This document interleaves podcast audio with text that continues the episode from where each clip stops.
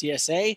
So glad that you joined us on this hot summer July day as we are wrapping up the series Ancient Faith in a Modern World. And I don't know about you, but I have really been enjoying this series personally, and I know many others have told me the same thing. Because what we're discussing, in case you're just kind of tuning in right here, is that we are talking about how the ancient faith, which we have been given here in the Orthodox Church, the ancient faith, which is the church that Jesus himself started 2,000 years ago back in Jerusalem. We believe that Jesus started a real church. Jesus didn't just start like a philosophy, but a real church. And he had real disciples in those church in that church. And those real disciples had disciples who had disciples who had disciples. And that church has lived on since the beginning for the past 2,000 years. We we believe that church is still alive today. And what we've been talking about in this series about how that ancient faith that church that Jesus started is exactly what this modern world needs. And what we've been seeing is how so often we kind of think of that church as that ancient faith, and we live in a modern world. So we need a modern faith for a modern world. And what we've been seeing is that actually the exact opposite is true. And we've been seeing, hopefully, you've been seeing, is that the ancient faith is exactly what the modern world needs. And we've been looking at that week by week in terms of what we believe, our faith and tradition. We talked about worship. We talked about our view towards those who have departed and gone uh, ahead of us, okay, and left this life. And we saw how the ancient faith really speaks to who we are and hits us in a place that we didn't even know existed. A question for Orthodox Christians here in America and many other places in the world, depending on, on whether or not you live in a country where majority of people are Orthodox or not. We're going to talk about a question that troubles many of us a question that we get, question that we hear, and we don't really know how to answer.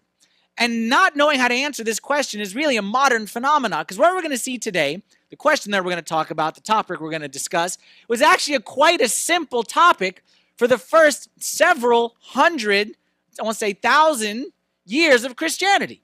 It was a simple question that believers knew how to answer, but it's just this this is where you see again that that discrepancy between the ancient faith and the modern world. The modern world has corrupted our way of viewing this subject, and that's why we Orthodox Christians we struggle with this question, and that question is this: Are you saved? We hear that question if you're Orthodox, you hear that question, you don't know what to say. Because if you say no, or let's start if you say yes. You think the answer is yes, but you're not sure if that's the right thing to say because you never really heard that before. So you're worried if you say yes, then you're signing yourself up to something you don't really believe in. So you say, no, we don't believe in that. And then you're painted as a pagan who doesn't believe in salvation or doesn't believe in Jesus or whatever it may be. So we don't really know what to say. Are you saved? Are you not saved? When were you saved? Was it at this retreat? How were you saved? And we, as Orthodox Christians, we struggle with how to answer this question. What we're going to see here today is that it's actually a very simple question.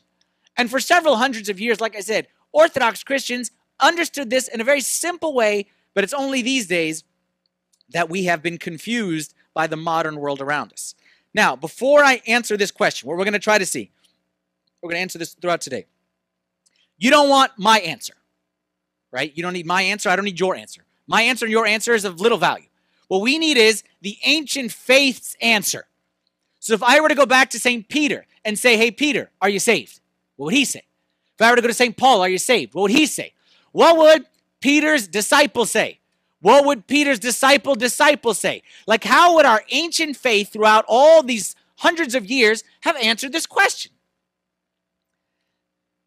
Agree with me, that's the right thing we need to be seeking, right? Not what I think, not what you think, not what your friend thinks, not what his friend thinks. What the ancient faith has always thought about this. Well, there's a problem right off the bat. The problem is that in order to answer this question from an ancient faith perspective, we need to have an ancient faith worldview. Because if your worldview today isn't the same as the person who you're trying to get their answer, then the answers can't line up. Let me explain what that means because that might be kind of confusing. If I were to say, these people over here, okay? Mark right there, my friend Mark. Mark is a bad man. If I say Mark is a bad man, several of you said, oh. And you understood that to mean certain something. But if I were to go back, I was just watching a documentary the other day on the 80s. Okay, the last great decade is what it was called, the 80s. Okay. And if you were to go back to the 80s and I were to say Mark is a bad man, then you would hear the same words but have a different meaning. Would you agree with that? That the word bad can be used by different people in a different way. So the word bad today, let's forget about today because we don't know everything means everything today. The word bad from 1950 is different than the word bad from 1980. Would you agree with that? Like that's a simple one, right? And that's only 30 year difference. So what if some of the words that we read in the Bible don't mean the same thing that they used to mean back then? So we need to have the right context because I say Mark is a bad man, and if you don't understand my worldview, my context, you misinterpret me. And let's be honest, like I'm not saying I'm saying let's be honest, the word bad changes, the word man has a different meaning today than it did 100 years ago, and 100 years from now may have a different meaning altogether. So I'm saying there's no word that in and of itself is forever meaning the same thing. Does that make sense to everybody? So if I go back to the apostles, and the apostles say very simply, believe and be saved. Believe and be saved. So therefore, the solution is right there salvation, believe and be saved. But what if their believe doesn't mean the same as my belief? Like, I need to ask myself not what does believe mean to me, but what does believe mean to them? And what if saved has a completely different meaning in my mind than it did for them? What if they understood saved as something completely different than me? If I am trying to use my worldview to analyze and judge their words, I will be building my faith on a faulty foundation. Everyone with me so far? So, what we're going to do here today is I'm not going to answer questions as much as I want to ask questions. I discovered that whenever you're trying to dis- trying to dig deep into something, the people who start with answers, surface level, this verse says this, those are the people who usually aren't going to get very far. I discover you're much better off asking questions. So we're going to ask questions. We're going to ask questions like, what is salvation? We're going to go back to fourth grade. Who, what, where, when, why? That's what we're going to do. Who, what, where. We're going to ask four of those. Okay, we're going to ask, well, not who, okay, because who is Jesus, okay? But what is salvation? When does it happen? How does it happen? Where does it? We're going to ask these kinds of questions. Because what I learned, like I said, you're always better off asking questions to make sure you know the meaning before you start to dig in. I told you all this story before. I'll never forget this. This is why I always ask, what do you mean when you say that? One time I was in an airport. And I was in an airport, and in an airport, and I'm ready to get on the plane, and I'm, and I'm just minding my own business, you know, doing whatever. And I got my backpack, and a girl comes up to me and says, You're a priest? I said, Yes, I'm a priest. She says, I got a question for you about God. I said, Fire away. That's my job. She said, Should I obey God even if it's really difficult? Should I obey God and do what God wants me to do, even if it's very difficult? You would answer and say, say, of course. It's a logical answer. God gave me grace. I didn't say yes. I said, what are you talking about? Can we talk more about this? And I dug further in. I said, what are you talking about particular? Well, as the story goes, okay, long story short, she basically is sleeping with a married man, and she believes God is telling her to kill his wife. And this is very difficult to do. And y'all are laughing and joking because it's a funny story now. She was getting on a plane, planning on arriving in the city where she was going, and she felt God wanted her to kill that man's wife. So let me ask you again Should I obey God even if it's hard to do? You never answer questions in airports. Okay, that's what I discovered. Okay, you never answer questions in airports. You say, What do you mean? Someone says, Are you saved? I say, What do you mean by salvation? When were you saved? I say, What do you mean by salvation? How do you understand salvation? Let's have a discussion, not a soundbite.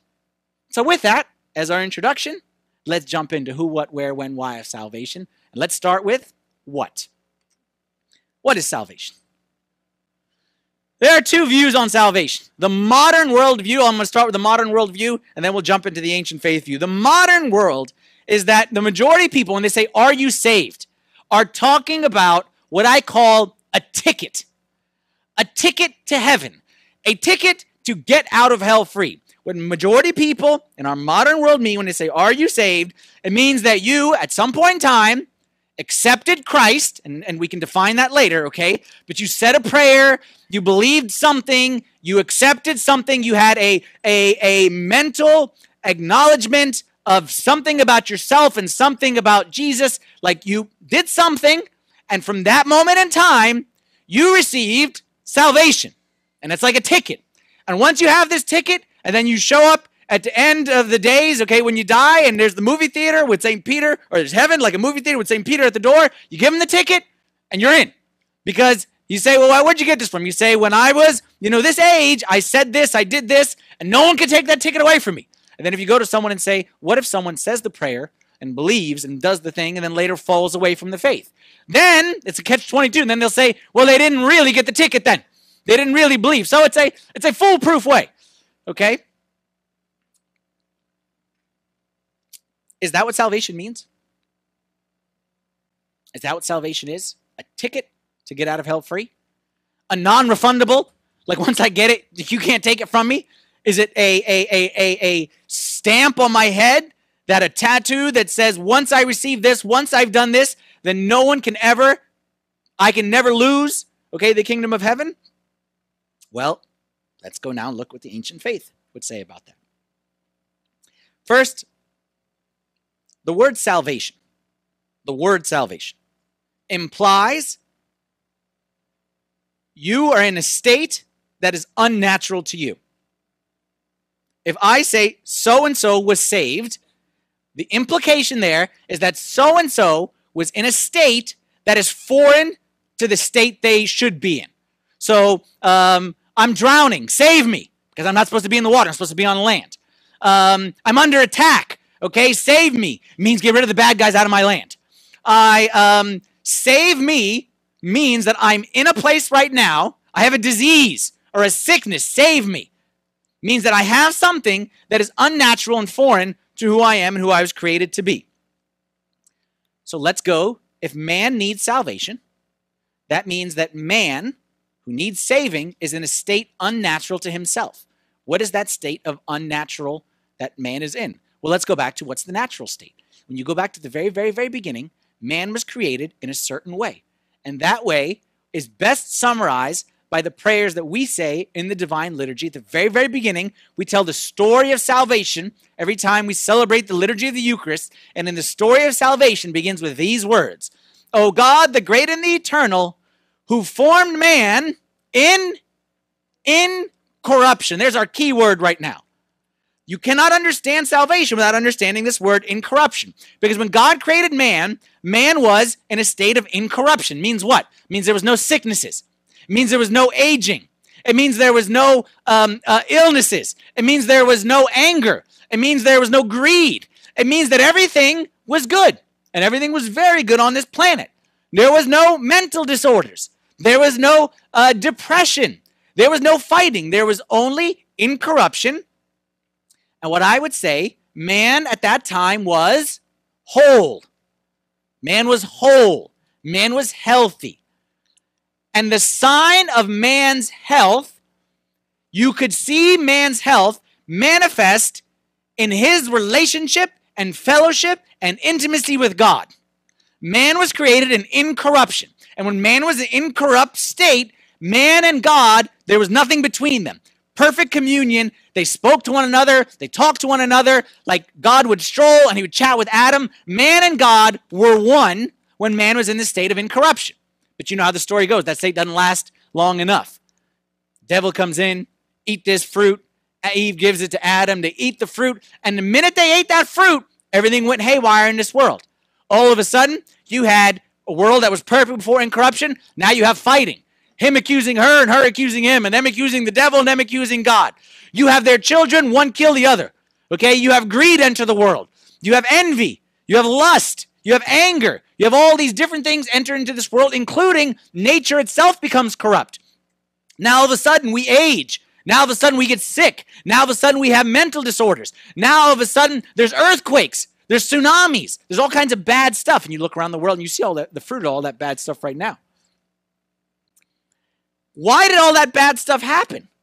Well, I told you when man was in corruption, that incorruption was manifest by fellowship with God. Look what happens after man sinned. Genesis chapter 3, verse 23. Therefore, the Lord God sent him out of the Garden of Eden to till the ground from which he was taken. So he drove out the man. And he placed the cherubim at the east of the Garden of Eden and a flaming sword which turned every way to guard the way to the tree of life. When man was in corruption, man and God one. And then all of a sudden, man had to leave and man was far away from God. And that's where all the corruption came from. Because over there, when man was out there, God is here, man is there. Out there, there's murder, there's anger, there's hatred, there's lust, there's greed, there's people shooting each other for no reason, there's people doing all kinds of horrible acts to one another for no reason. Here with God, incorruption. But when man was far from God, that's when all the bad stuff happened. Think of it this way think of a human being. Okay, if I take a human being and I put him outside in the sun, okay, or he lives a life and there's the sun and the sunlight is good, vitamin D in the hair and the skin, I don't know what it's good for, calcium, whatever, okay? And then I take that human being and I lock him in a dungeon with no sun. All of a sudden, he's going to become corrupt because he's cut off from the source of, of vitamin D, okay and they, you become depressed and you your your skin may whatever may happen because you're not because the sun is punishing you but you are cut yourself off from the source of life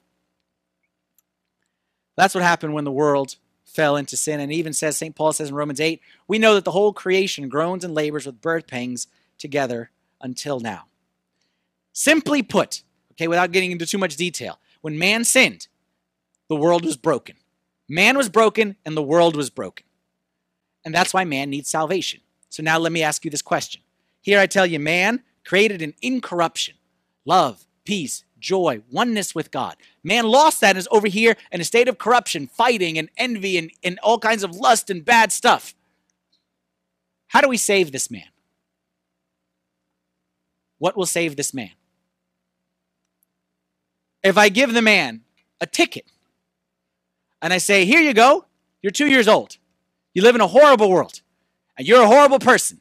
But here's a ticket that after 80 years after you die, I'm sorry, you'll, you'll live for another 80 years on this on a place. But here's a ticket that after you die, you get to go to heaven. Does that save man?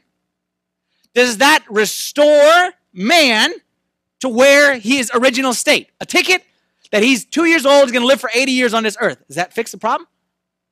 Well, some of you may say, well, it does fix the problem, doesn't it? It fixes the problem if you have this belief in your mind. If you believe that life on earth is meaningless, and if you believe that life on earth is a punishment from God, and if you believe that we were not really made to live on this earth and basically God just threw us down here, or that you believe that you know what, you sinned, so go down to the go down to earth and just suffer down there, and if you're nice, I'll let you out of timeout, okay, when you die. If you have the right ticket, then I'll let you into heaven. If you view life on earth as a punishment from God, then this makes sense. But I don't view life on earth as a punishment from God.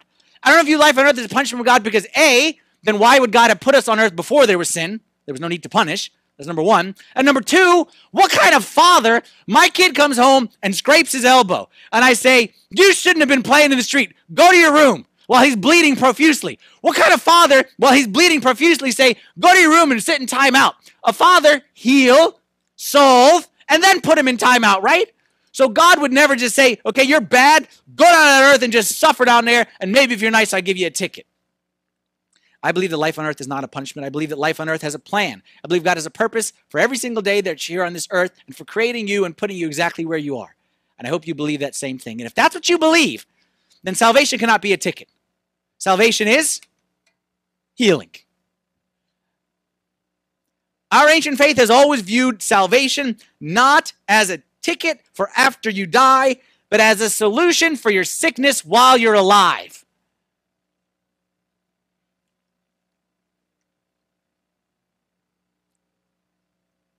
When Adam and Eve sinned, the world broke. Man broke. Man had a disease enter into him. And like cancer or like any deadly disease, it slowly, slowly, slowly started to deteriorate mankind. I'm not trying to be a politician or a current events expert or anything like that, but you don't need to look very far in this world. Like I live under a rock. So, it, and if it comes to me, I know everyone's. You don't need to look very far to see the world we live in is slowly dying. And it's not actually dying, it's killing itself. The world we live in is killing itself, like we're killing ourselves. The world that we see out there around us. What's the solution? Hey, everybody, here's a ticket to go to heaven when you die. So after you kill each other, you go to heaven after you die? Is that the solution? Tickets, free tickets to heaven? Jesus didn't come to give tickets. Look at the words that Jesus says. Okay, with this in mind, that man was sick and man had this disease. Look at the words that Jesus said. I'll give you a few verses. Luke chapter 5, verse 31. Those who are well have no need of a physician, but those who are sick, I did not come to call the righteous, but sinners to repentance. I came as a doctor to the sick. Next verse, John chapter 3, verse 17. God did not send his son into the world to condemn the world, but the world through him might be saved. If you have the ticket mentality, you view ju- God as a judge. The God came down to judge and say, You good, you bad. Take this ticket, you be good. And you're. God didn't come to judge the world. He came to heal the world. Came to save the world that was drowning, that was under attack by a, a disease within. The last verse right here, John 10 10. Is that I have come that they may have tickets and an abundance of tickets. That's not what he said. Said, I have come that they may have life. Because the life that you're living now is not real life. This is life. This is what you were created for.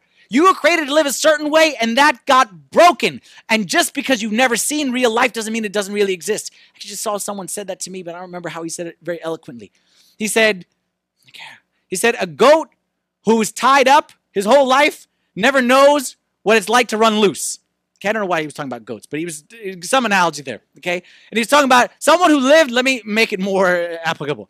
Someone who lived in a room with no sunlight his whole life. You tell him you're missing the sun. He didn't know what the sun is because he lived this whole way. We live our whole life in corruption. We live our whole life in this in this state of sickness. And I say that's not what you're made for. Jesus came to make you whole. Jesus came to heal you. And he came not just to heal the people out there, but to heal your temper. He came to heal that. Your depression, he came to heal that. Your marriage, he came to heal that. He came to heal you and to make you like him. That's the picture of a whole life, is the life that Jesus lived on this earth. And that's what he came for. Here's a great quote from our patron saint here, Saint Athanasius.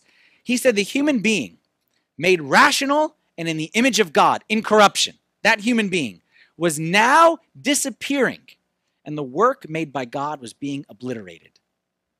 He could have written that sentence yesterday. He could have put that in the Washington Post yesterday, and we would say is exactly what we see today. The work made by God, the handiwork of God, the image of God, was being corrupted. And that's why Jesus came into this world to heal the world, to save the world. Now, if Jesus came into the world to heal the world, salvation is healing. Next question When does salvation happen? When does salvation happen? And when I say this, again, ticket mentality, I prayed this prayer at this time, that's when salvation happened. Well, for us, when does healing happen? Okay, let's be, you know, logic about this. I have cancer. I get diagnosed today with cancer. Okay, so I go to the doctor and they give me chemo. Am I healed? No. Then I go back next month and get more chemo. And then the next month, and the next month, and the next month. And then finally, after five years, I receive that final dosage of chemo and I'm healed. So when am I healed? When was I saved? When was I healed? The last dosage or the first dosage? Or the third dosage? Or the second dosage? If you say that the first dosage, that's when healing happened, what about the rest of them? If you say the last one, that's when healing happened, okay, so you throw away the first one. What good is the last one? What you would say, and I would say, is that healing is not necessarily a moment, but that healing is a process.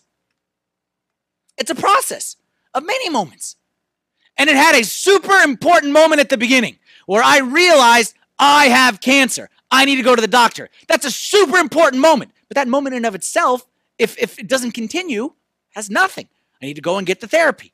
I need to go and get the therapy. And I need to change my diet. And then I need to live this way. I need to exercise this. I need to go and I need to go. And then there's one day at the very, very end where the doctor says, This is the last dosage that you need. And I celebrate this one day. But I'd be foolish to think that that day was not based upon all the other days that preceded it. In the same way, salvation is the same way. The world today, modern world, focuses on that first moment when you said, I'm sick, and I go to the doctor, I have a sickness, that's when salvation happens. The early church, the guys who wrote the Bible, the disciples of Jesus, they always focused on the process, not just the moment. Uh, St. Paul, 1 Corinthians 1.18. For the message of the cross is foolishness to those who are perishing, but to us who are being saved is the power of God. Why did he say being saved? Wasn't St. Paul already saved? And wasn't the people, St. Paul is talking, maybe you say, okay, he's being humble, he's being nice, but all these other people. The people he's talking to in the beginning of the epistle, he said to the saints in Corinth, he called them saints, and they were believers. How could they be believers and not be saved? How could they be saints and not be saved? Because St. Paul understood that salvation is a process. It's a process in which many medicine take to get you to that final step. When Jesus came to this earth, I told you a minute ago that salvation is to live a healed life. Jesus gave us the formula for healed life. It's live as he lived. And he taught us about that. And Jesus set a high bar. Jesus said, not only love yourself, but love your neighbor. And don't just love your neighbor, but love your enemy. And Jesus said, don't just give to him who asks you, which is hard enough, give to him who doesn't ask you. And Jesus told us that to commit adultery, that's bad. But to even look and think about adultery, that's pretty much the same. And what Jesus said is that not only you should be good, not only you should be better, but you should be perfect as your Father in heaven is perfect. Why would he say all those things if the goal was just get a ticket and go to heaven? The goal is not just to get a ticket and go to heaven. The goal is to be cured of the sickness, to live, as St. Paul says later on, with Christ in us. Okay? That his life would transform our life, and the people would look at us and they would see him. They would hear us and they would hear him, and our life would be his life. And that stuff doesn't happen overnight. That's why St. Paul also says this in 1 Corinthians chapter 9, verse 27. He says, I discipline my body and bring it into subjection, lest when I preach to others, I myself should become disqualified. What St. Paul is saying here very succinctly, what he's saying is, I went to the hospital and I got the first dosage, but I know that I need to get back there and get that second dosage, or else I'm not going to be healed. And I need to get that third dosage. I need to continue to get the dosage so that I don't lose the salvation or the healing that Christ wants to give me. So, number one, someone says to you, What is salvation? You say to them, Salvation is healing. Salvation is healing and someone says to you, okay, when does salvation happen? You say, salvation is a process. That's how it happens. It's healing and it's a process. Third question How? How does the process work? How do we receive salvation? Here's the fun part. Follow me on this one. In order to understand how I receive the healing, I got to go back and see how I lost the healing or how I lost health. That's a better way. So, in other words, if I go to the doctor and the doctor says, you don't have enough vitamin C in you. Okay? I lost vitamin C, so therefore the healing is take vitamin C. All right? If I lost uh, blood, the healing is take more blood. If I lost iron, the solution is take iron. So, what is my sickness from? What did I lose that led to my state? I come with all these symptoms. And the doctor says, because you don't have enough vitamin, whatever. So I come in these symptoms to God, say, like I said, I got temper, I got lust, I got uh, bitterness, I got resentment, I don't have love. Where did these sicknesses come? What did I lose? I lost what? I lost fellowship with God, right? I had fellowship with God, I was good. I lost fellowship with God, I was bad. So what I lost is fellowship with God. So therefore, the only solution is communion with Christ. There's the important point here. Follow me on this one.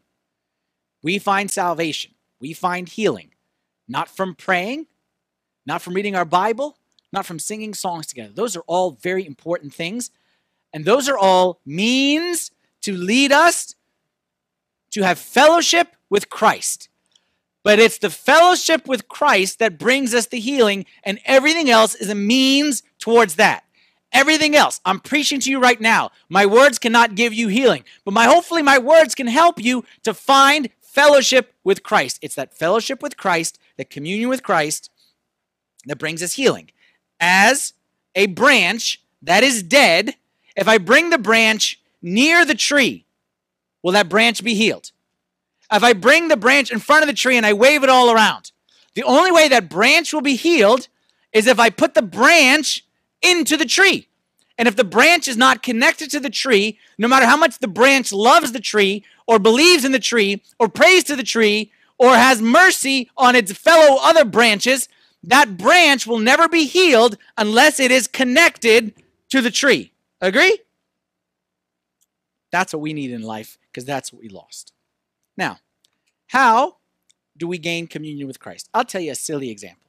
Okay, and forgive me, it's a silly example. I know it's silly, but it, I'm a silly guy. Okay, so I just I, I always feel like sometimes I say dumb examples, but if it makes the point, it makes the point.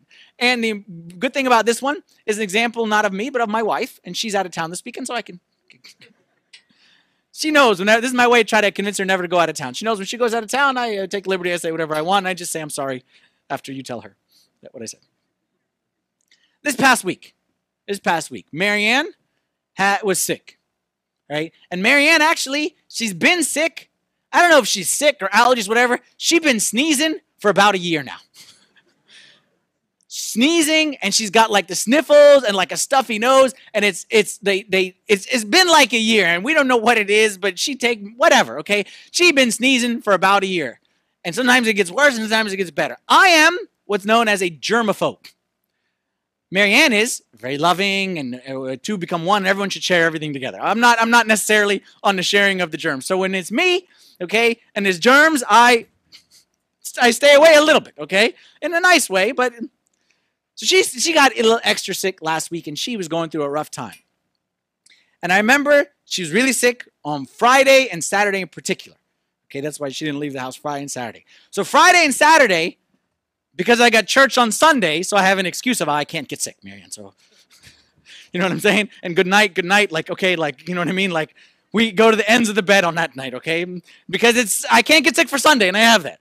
Problem is on Sunday night I run out of excuses. Okay because I'm off Monday, so I have no more excuses. So Sunday night came around, okay, and you know what I'm saying, and I missed my wife and she missed me, so I was nice to her and I had mercy on her, so I gave her a kiss. Good night, okay, before we sleep every night. Okay, I know lots of husbands and wives don't sleep at the same time. This is me and Marianne for 15 years. We go to bed at the same time, okay? And it's good night, I love you, and a kiss. Just a kiss, nothing more. Don't think, get your minds in there. I gave her a kiss Sunday night. Monday morning, what do you know happened? Monday morning, I woke up, my nose felt about this big. I couldn't breathe out my nose, I started sneezing. And I'm telling you, I sneezed more on Monday, Tuesday than I sneezed in the past year of my life. And it couldn't stop the thing, and it's running out of it, and it's just the worst feeling in the whole wide world. You know the worst part of it? Not that I got sick. She got better almost instantly. I'm telling you, she's been sick for a year. And on Monday morning, I didn't hear her sneeze once. I didn't hear her cough once. I didn't even hear her, not even like that, all day on Monday. So, what I told her is that I became like Christ for her. I took her sickness so that she could have health, okay? Now, follow me. This is a really dumb example. I know it's a really dumb example, but this is my life. I live a dumb life, so just forgive me even though I know this is not actually what happened, I do believe God did this just so I could tell this story right now. Okay. What happened here? Marianne was sick and I was healthy. And then on Monday, Marianne was healthy and I was sick. What happened in between there? What led to healthy person becoming sick and sick person becoming healthy? Kiss. One kiss. And again, I know I'm not saying that I'm not saying that I absorbed her sickness and took it from her, but just follow me on the example because the example is, is, is more important than, than, the, than the reality. What took place was a transaction where I, through a kiss, we had kiss, and that kiss transferred what she had inside her to me and what I had inside me to her. I gave her health, she took my sick, or she gave me sick, I took her health. Don't tell her I said this story, by the way. Through the kiss, transfer health to sickness. Could she have been healed? Even though, again, I know that my kiss didn't. Well, I mean, you never know. Okay. Could she have been healed? Follow me on the example. By watching a healed person. Would that have healed her? If she had watched me walk around and say, There's a healthy person, and I watch him walk around, would that have healed her? If she would have prayed to the healthy person, would that have healed her? Nothing would have healed her, removed her sickness, unless she had interacted with that person because the disease had to go from one person to the other. There had to be an interaction and exchange to take place. And like I said, for us, took place through a kiss. Follow me on this one. How is man healed of his sickness? To see a healthy person will not heal him. To believe in a healthy person will not heal him. To pray to a healthy person will not heal him. But he must kiss a healthy person. And when I say kiss, you know what I'm trying to say. I'm not trying to say kiss, kiss. He must have a personal, direct contact with a healthy person. And through that contact, that healthy person can take the sickness and give health. He needs an injection of health, not to read a story. A sick person to read about a healthy person isn't going to make him healthy. A sick person to watch a movie about a healthy person isn't going to make him healthy. A sick person needs to touch a healthy person in an intimate and personal way. God is health. I am sick. How in the world is me down here sick gonna jump up to kiss God? I jump up to kiss God. How am I gonna jump up to kiss God? Well, that's the good news for us. Is that we didn't need to jump to kiss God because God came down to kiss us. And he came down in the form of his son, Jesus Christ. John, uh, 2 Corinthians chapter 5, verse 18. Now all things are of God who has reconciled us to himself, broke down the separation through Jesus Christ. That is, God was in Christ, reconciling the world to himself, not imputing their trespasses to them. It's very simple. Okay, don't overthink this one. That in Christ, you have a man, God. You have a God man, a man God. You have a man and a God, and Jesus Christ is the union of both of them. And Jesus had one hand on heaven and one hand on earth. And he was always connected to his Father, and he was always connected to us here as man.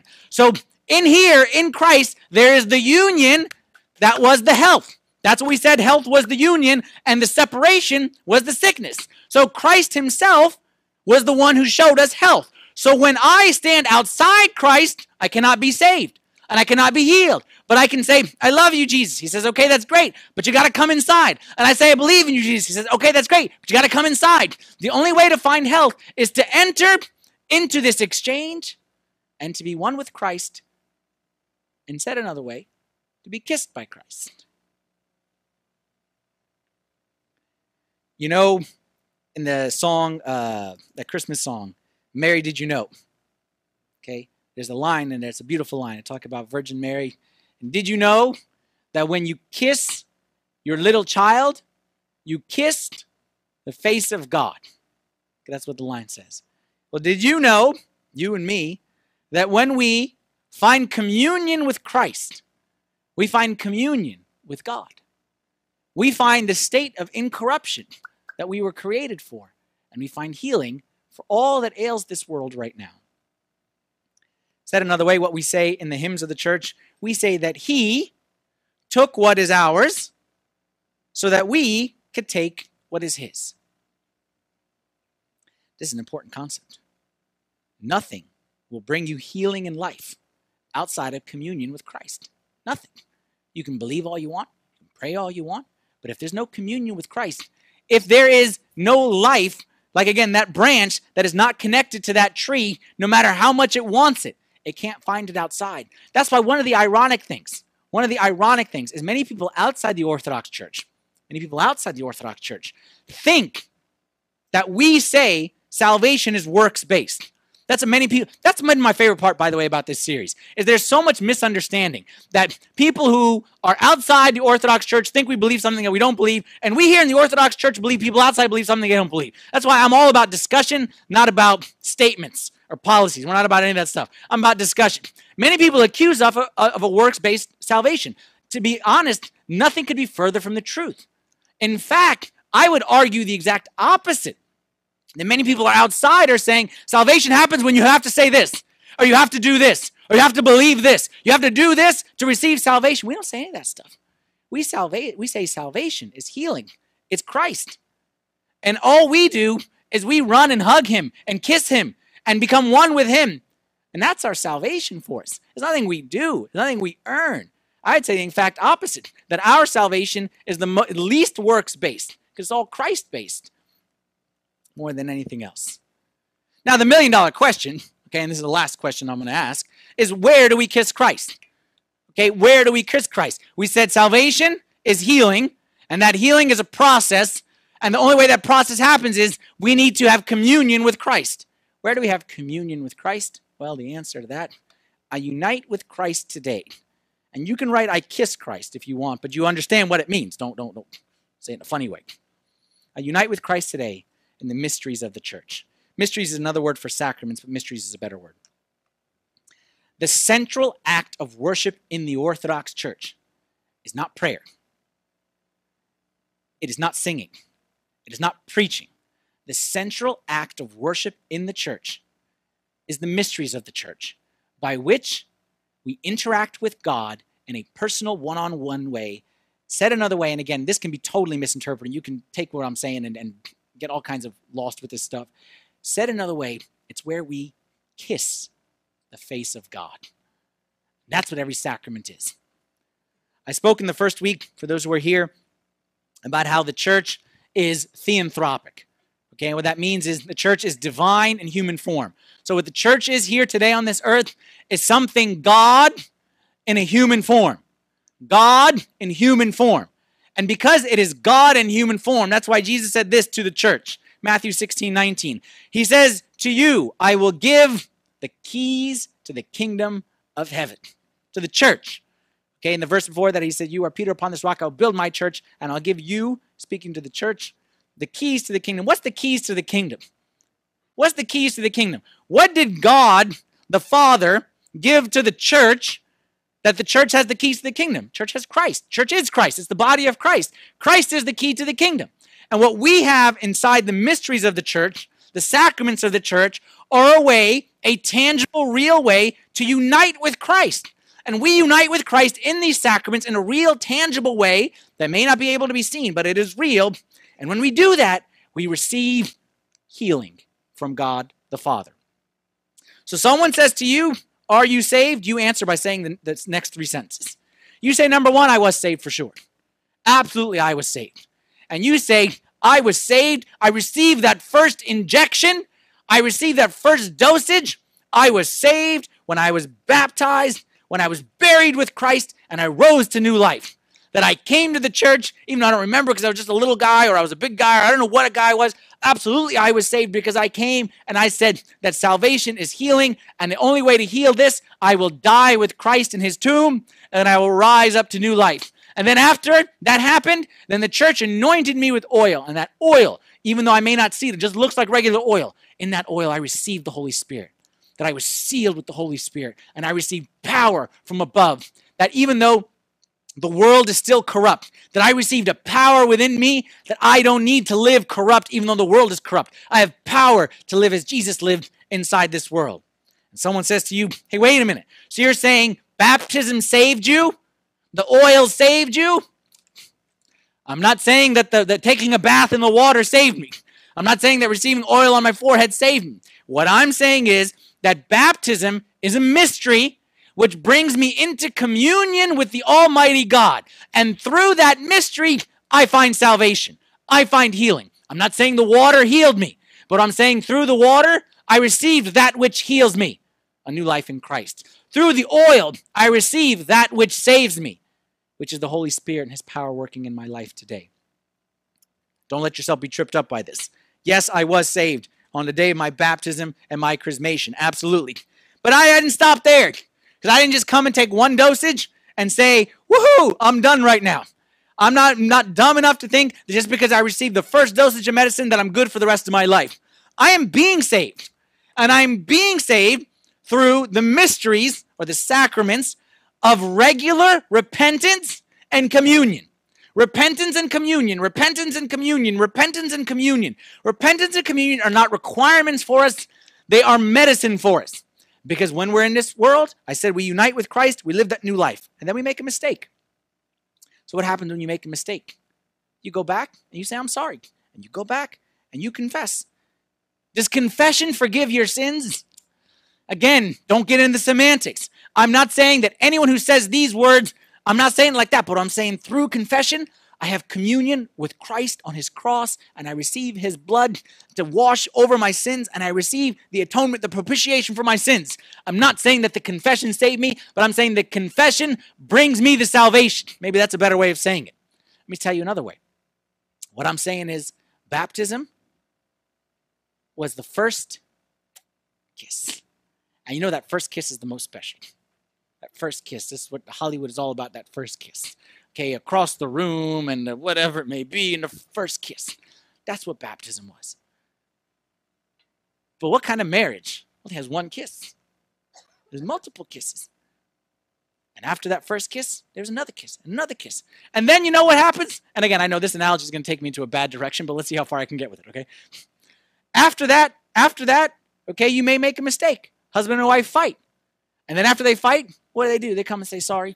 And they say sorry. And how is the fight solved? With a makeup kiss. And makeup kiss is a good kiss. And that's what confession is. It's a everything's okay. And then makeup kiss. Okay, I'll probably stop the uh, analogy right about now. Okay. Makeup kiss is good, but then the whole point of the makeup is now to have communion together. So we receive confession and we receive that medicine, that kiss from God, and then He invites us to come and really enjoy and really spend time with Him and, and to have more kissing. and I will continue to be saved. I was saved, I was being saved, and I will be saved. And that I will be saved will be at the end when the second coming happens, the judgment day. You can let your imagination run where the kissing leads to at that point in time. Because on here, on this earth, there's kissing. On here, on this earth, there is intimacy. But there will be fullness of intimacy. I'm not saying any more than that. Okay. Are you saved? Absolutely. I was saved. I'm being saved and I will be saved. I am saved. I understand salvation, what it means. It means healing. It means I was created in a certain state, image and likeness of God. That image and likeness got broken. Salvation equals to return back to this. And that means my entire life on this earth, I'm working on this salvation because until I am perfect in Christ, that I'm still working on my salvation. Where does it happen? I'm sorry, when? It's a process, as I just said. Where and how does it happen? It happens only by communion with Christ. How do we have communion with Christ? We do that in the mysteries of the church. The mysteries of the church, the sacraments of the church, may not be visible, but that does not mean that they are not real. We agreed this before that just because something is not visible doesn't mean it is not real. Your brain is in your head. It is not visible to my eye right now, but that doesn't mean it's not real. If I had the right tool in my hand, okay, if I took that little tool and stuck it in your ear and I looked straight inside, I could see your brain, even though that's not what it does. But if I had the right tool, um, CAT scan, MRI, whatever kind of machine, if I had the right tool in my hand, I could see your brain. And if we had the right tool, the right spiritual eyes, then we could also see what's happening in baptism and chrismation and Eucharist and confession. So just because we don't see it doesn't mean that it is not real. Finish off here with a great quote. It's kind of long, but it's it's it's beautiful quote. It's from, it's from Metropolitan Kallistos Ware. He's speaking only about the Eucharist, but this can be applied to all of the sacraments in the church. He says the Eucharist is not a bare commemoration or an imaginary representation of Christ's sacrifice, but the true sacrifice itself.